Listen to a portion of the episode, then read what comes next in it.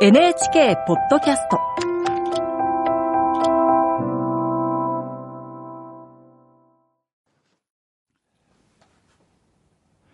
こんばんは、作家の高橋源一郎です。皆さんは家族を呼ぶときどんな名前で呼ぶでしょうか？僕は小さい頃からずっと父親をパパ、母親をママと呼んでいたので、対外的には父親、母親と言っても、当人に向かってはずっとパパとママでした。そのせいでしょうか。自分が家庭を持ってからも子供たちは僕のことをパパ、妻のことをママと言います。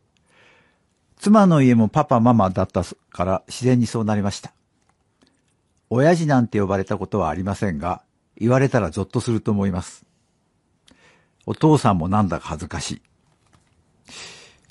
難しいのはパートナーを呼ぶときです。対外的には妻一択です。家内はありえないし、奥さんもちょっと。うちのなんてのは論外。当人に直接言う場合は名前にちゃんをつけます。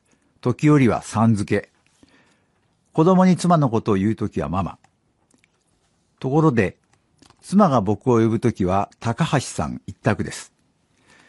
自分も高橋なので少々おかしいのですが、結婚前から高橋さんで、結婚してからもずっと変わっていません。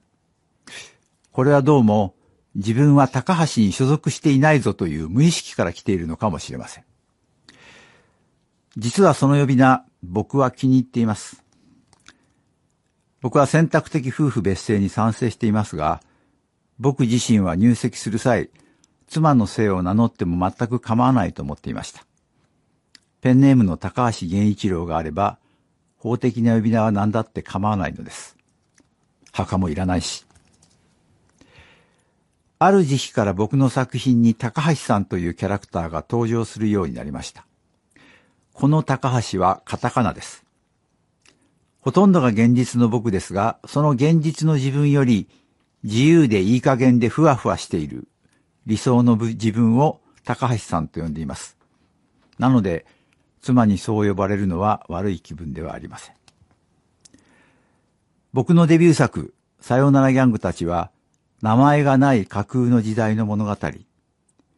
自分の一番大事な人、恋人に、とっておきの名前をつけてあげる物語でした。名前のことを考えるのは、その人のことを考えるということかもしれません。